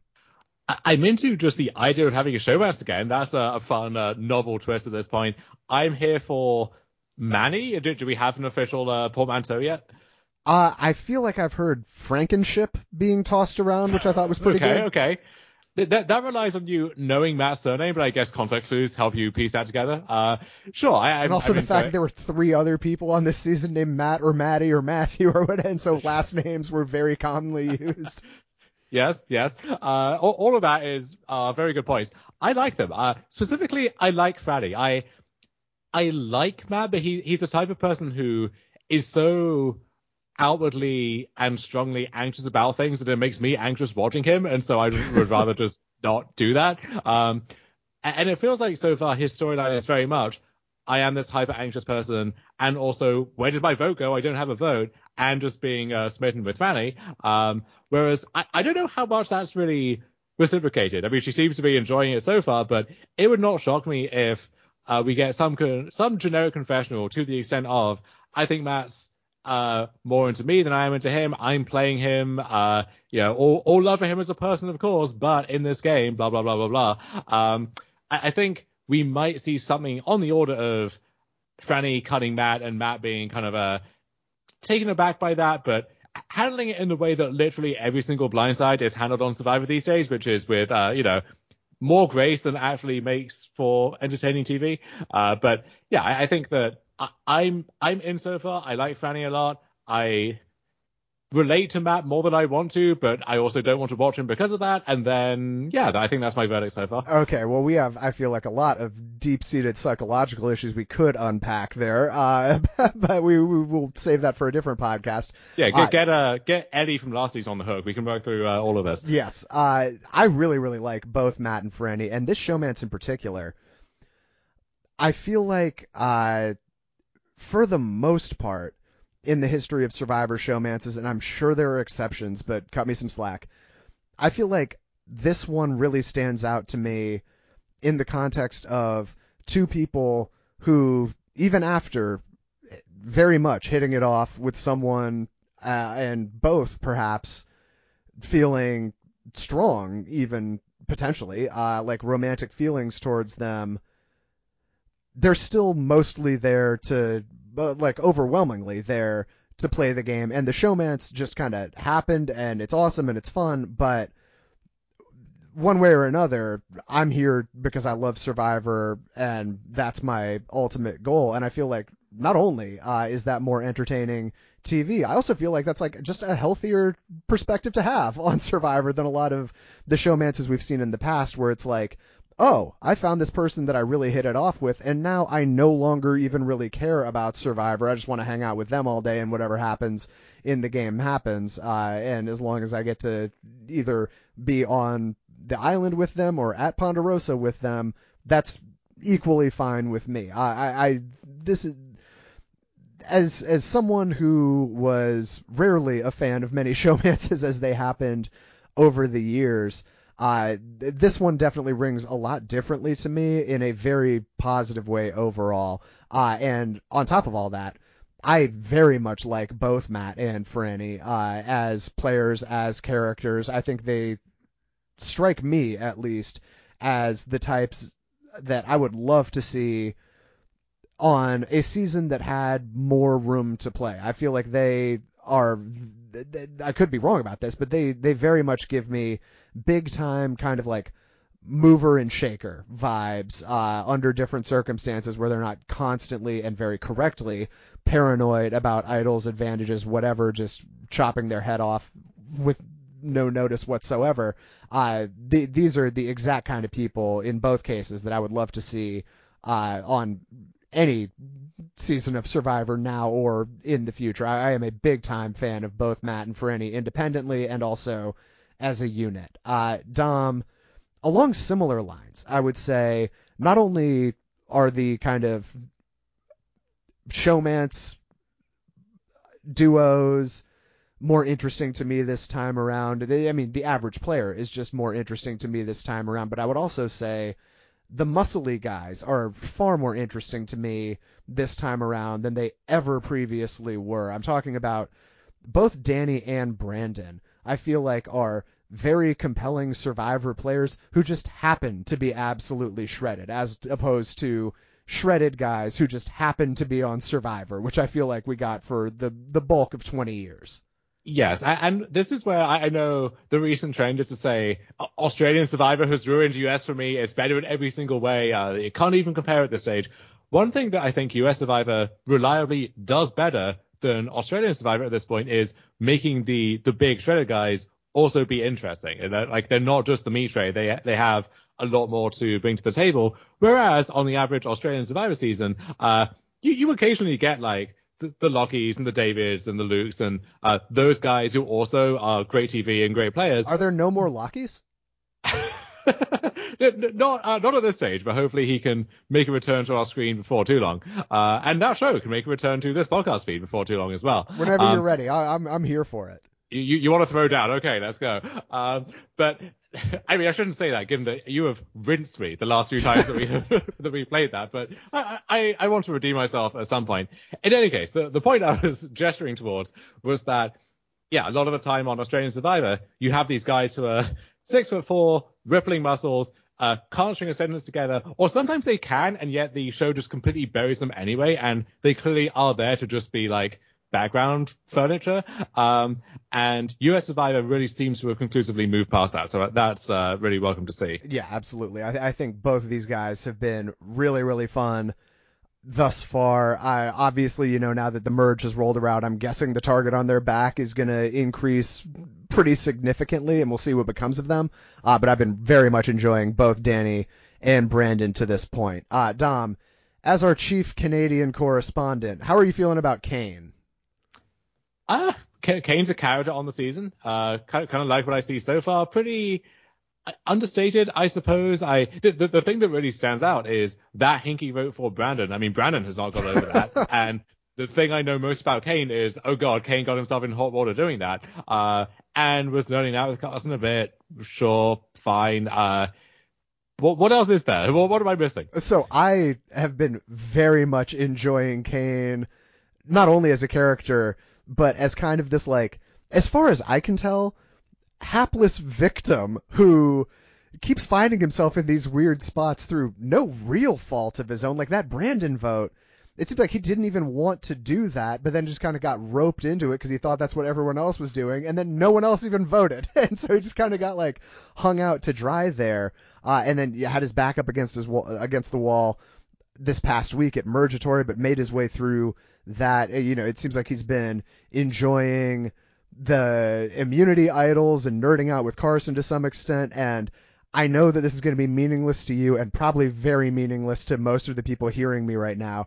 I am an enormous fan, Dom, as you at least know in passing, of a Canadian show called Letterkenny, and he looks at least a bit like one of the guys from Letterkenny, and now uh, that's like what I've seen this whole time in watching Kane play Survivor is I'm in my mind half of what I'm seeing is Dary from Letterkenny playing Survivor, which I'm sure has like greatly increased my enjoyment of Kane overall. Uh, and again, apologies to the overwhelming supermajority of you who have no frame of reference there. You should uh, take some time and watch some Letterkenny, or at least give it a look sometime. But uh, it's available on Hulu for anyone interested.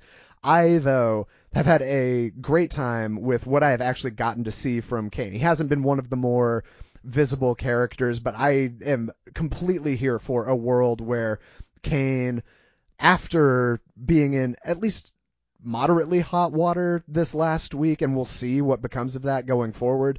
I would be all about a world where Kane becomes this kind of like wild card rogue agent going forward. Because at least to me, it seems like he's got, if he is no longer uh, a, target anytime soon, or just the the victim of some kind of crazy twist that happens, I feel like Kane has a lot of room to play going forward. I don't know how often uh, I am necessarily seeing many timelines where like Kane is going to be the winner of this season, but I think a Kane deep run is at least on the table, and I would be very much into seeing what would become of that. I I feel like he's been a very fun character thus far. Uh, and Dom, the only other people that uh, actually no, there are a few others that we haven't talked about. Now that I'm looking through this list, you got any thoughts on Jaime thus far?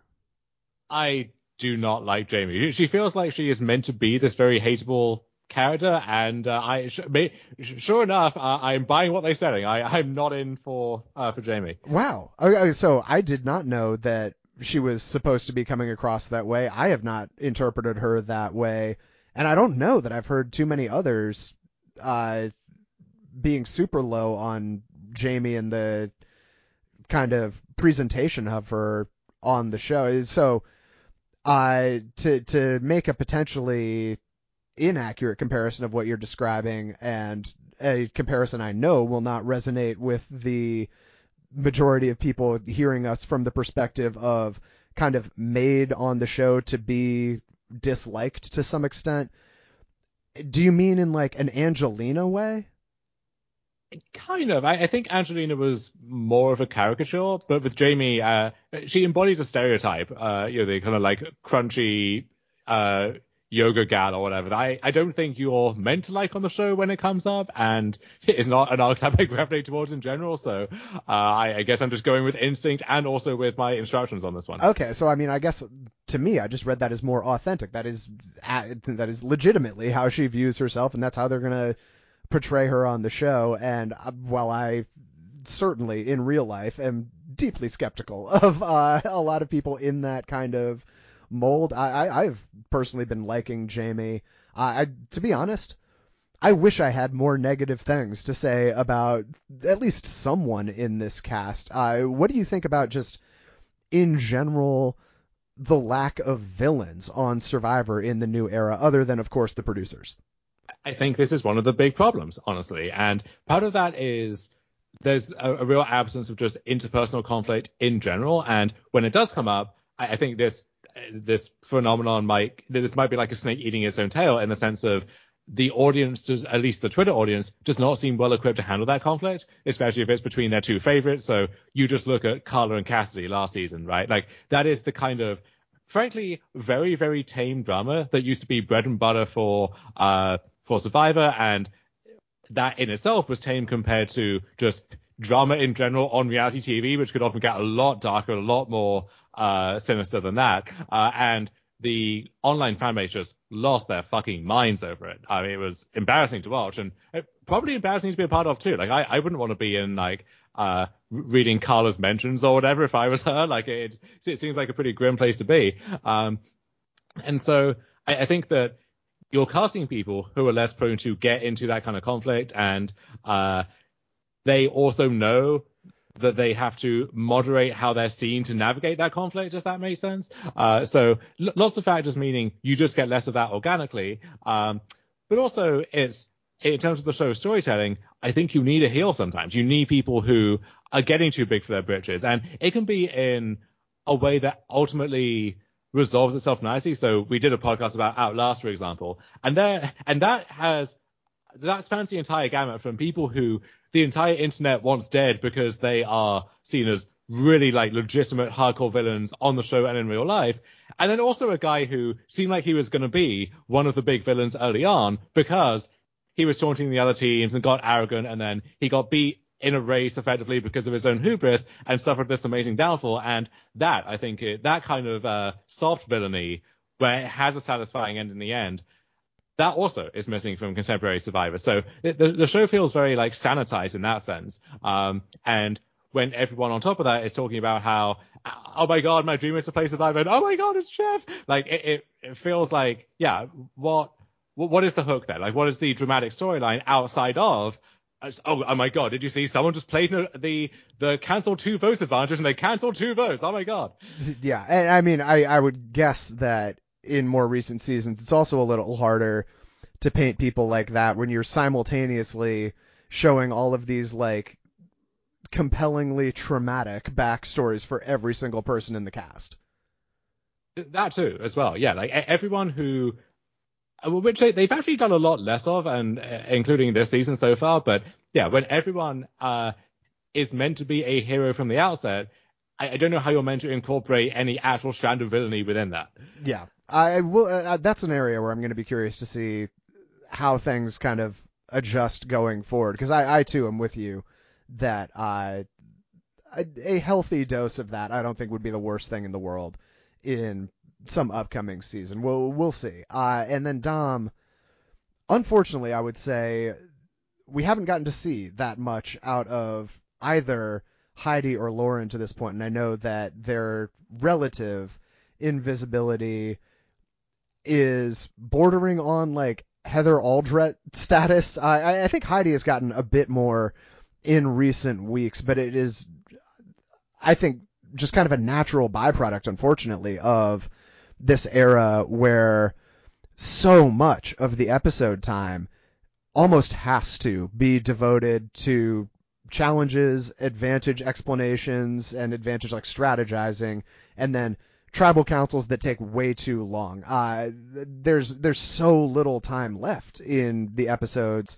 to get into anything beyond that, and it's obviously not going to be perfectly equally distributed distributed. And every season, one or two or three ish people are just going to kind of be on the wrong side of their team rarely goes to tribal council they're rarely involved in any of the big advantage related stuff and they're just not going to get a frankly like reasonable amount of screen time for someone who has been on TV for a month and a half and counting. Uh, I was actually thinking, I know this came up a couple times during our Micronesia rewatch that we just recently did over on the Patreon feed. Incidentally, patreon.com slash Dom and Colin to, to hear all of that and the many, many, many other seasons uh, that we've done over on the Patreon feed at this point as like bonus episodes. Uh, we talked on at least Micronesia, if not others, about Tribal's council that took us by surprise with how short they were. I don't remember. I, I want to say it might have even been like the Eliza Justin effing stick boot. Like that whole tribal council, I think was like three minutes, and that's not an exaggeration. Like there, there are so many tribals from these like all-time iconic episodes that that still stay with you to this day and the tribal council time itself is like minuscule whereas these days it seems like we're spending at least 7 or 8 minutes a week doing stupid Q&A with Jeff and analogy of the week and so forth uh, on top of that it feels like I have absolutely no data to back this up whatsoever. It feels like the challenges are running longer than they used to. And obviously, we have Journey Island uh, taking up plenty of time on top of the people just scrambling to figure out how the advantages work and how to play around them and everything.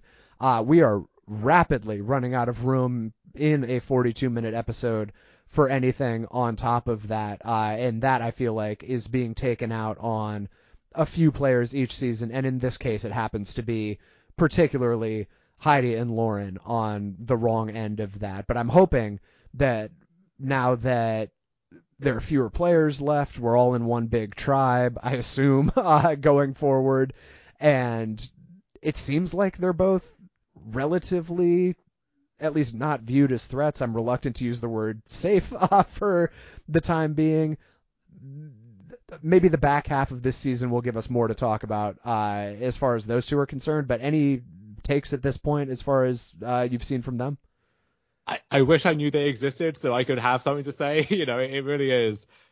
It, it gets to the point where it's stri- you, you always have to go out of your way to under edit them this much. You would think if you were just putting random clips that you found compelling in there, something with Lauren or Heidi would work its way in at some point. But uh, it, it has uh, not panned out that way so or, far. I mean, to me, it's more like even if there are not specific scenes that you feel like are necessary to put in to include them, give there are going to be people like that every single season. Give them more throwaway confessionals that like it could be anyone talking about this and it happens to be them. I feel like that's like such an easy way. But, but okay, but th- this is something that is just occurring to me now.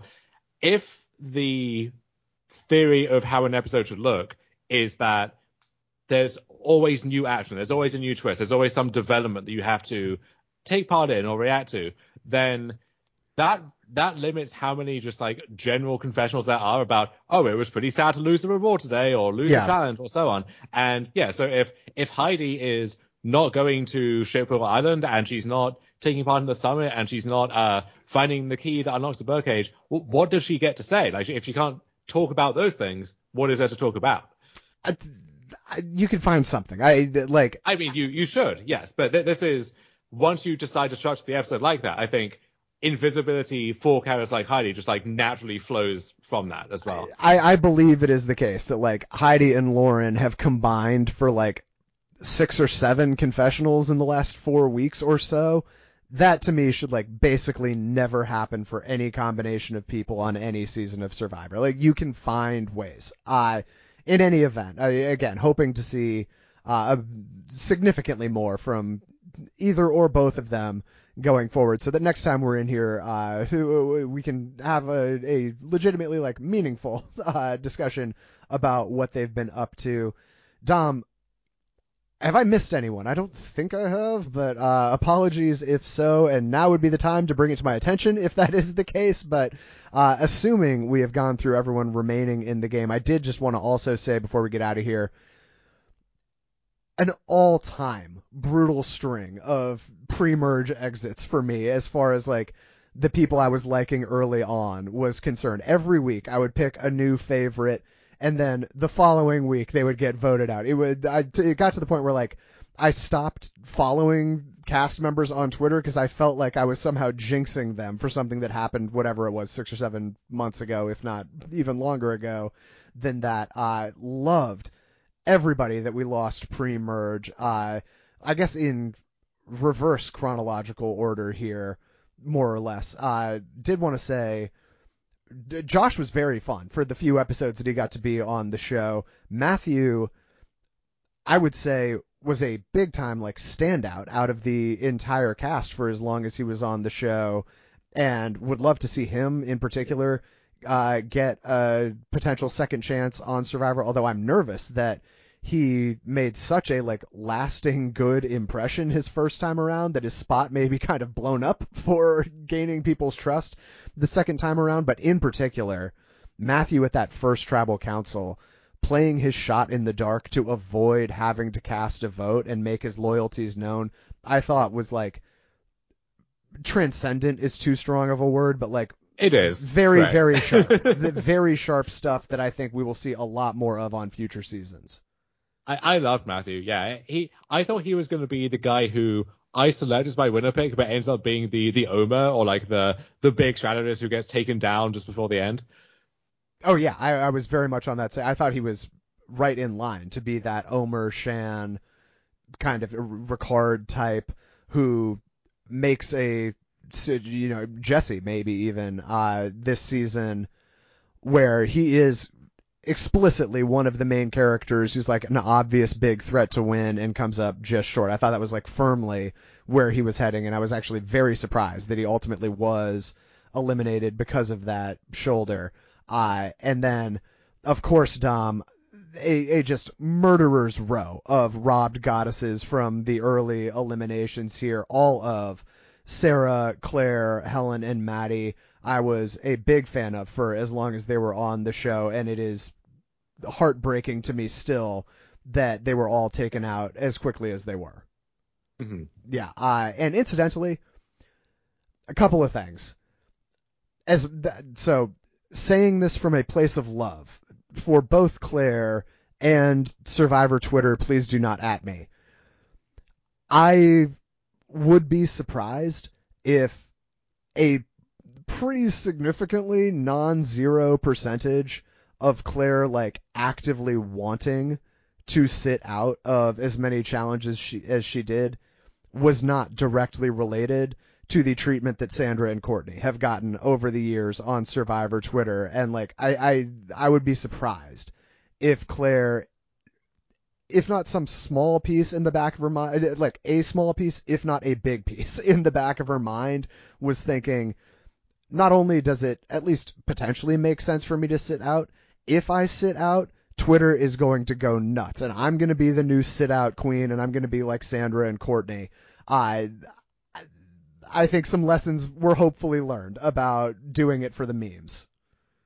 I, don't know how much that was part of it, but there did there does seem to be this reluctance to like we, we saw reasons in the way that the show is very good at giving us for okay this person got voted out because of this. Um and even if you try and look read between the lines there or you think there's some like hidden thing that we weren't seeing i don't know. I felt like i was told a compelling-ish story for why claire would be voted out and deliberately sitting out of as many challenges as possible probably part of that. Um and my impression of claire's twitter activity is if she was voted out at any point, there would be some reason as to why this was a terrible decision that was influenced by external factors or whatever. Like, I, I don't see any kind of uh, self-examination in that sense. I don't know. I, I got the sense that after the second or third time sitting out, she was like actively excited to do so. Uh, and I, I would not be surprised, as a as I've probably said a couple times now, if Survivor Twitter, eh, like knowing what she knew about Survivor Twitter, informed that decision to some degree. But eh, again, I don't want to miss the larger point here of devastating to have all of these people go out as early as they did, especially considering how perhaps uh, preventably imbalanced the format was in leading to that conclusion. But Oh. uh, Uh, w- w- yeah. One thing that kind of occurred to me was, does does it seem to you like there is a like white collar versus no collar, and we kind of forgot to cast the blue collar tribe vibe about this season? yeah, uh, let me. I I- I don't. So unfortunately, I don't know everyone's occupations off the top of my Oh. head. I just tried to pull up the. Oh God damn, the Wikipedia doesn't even give me occupations anymore. It doesn't. Yeah, I, I I ran into this myself earlier, but uh, so like Claire is a literal venture capitalist. Uh, a Sarah was a management consultant, I think. Helen was listed as a project uh, manager, uh, I believe. Um, Oh, I mean, the about- solution's obvious. It has nothing to do with bad luck or sexist challenge design. It's just management consultant syndrome. well, that, that, that could be it. Yeah. Um, sadly, no poker players on the season to add as a kind of baseline for all of that. But uh, yeah, it, it feels like that that might be one missing link too. Is that uh, if you are if you are selecting for people who are Survivor super fans, I wonder if there's any kind of like just I don't know class or background thing that goes into that, which then trickles down into who ends up getting cast on the show. I don't know. Yeah, uh, I mean, oh man, in looking through this, I think you do make a pretty compelling point that they seem to have not necessarily given up forever on the blue collar sort of demographic that they hammered so hard for so long in casting. Uh, I, do you miss it? Let me ask you that.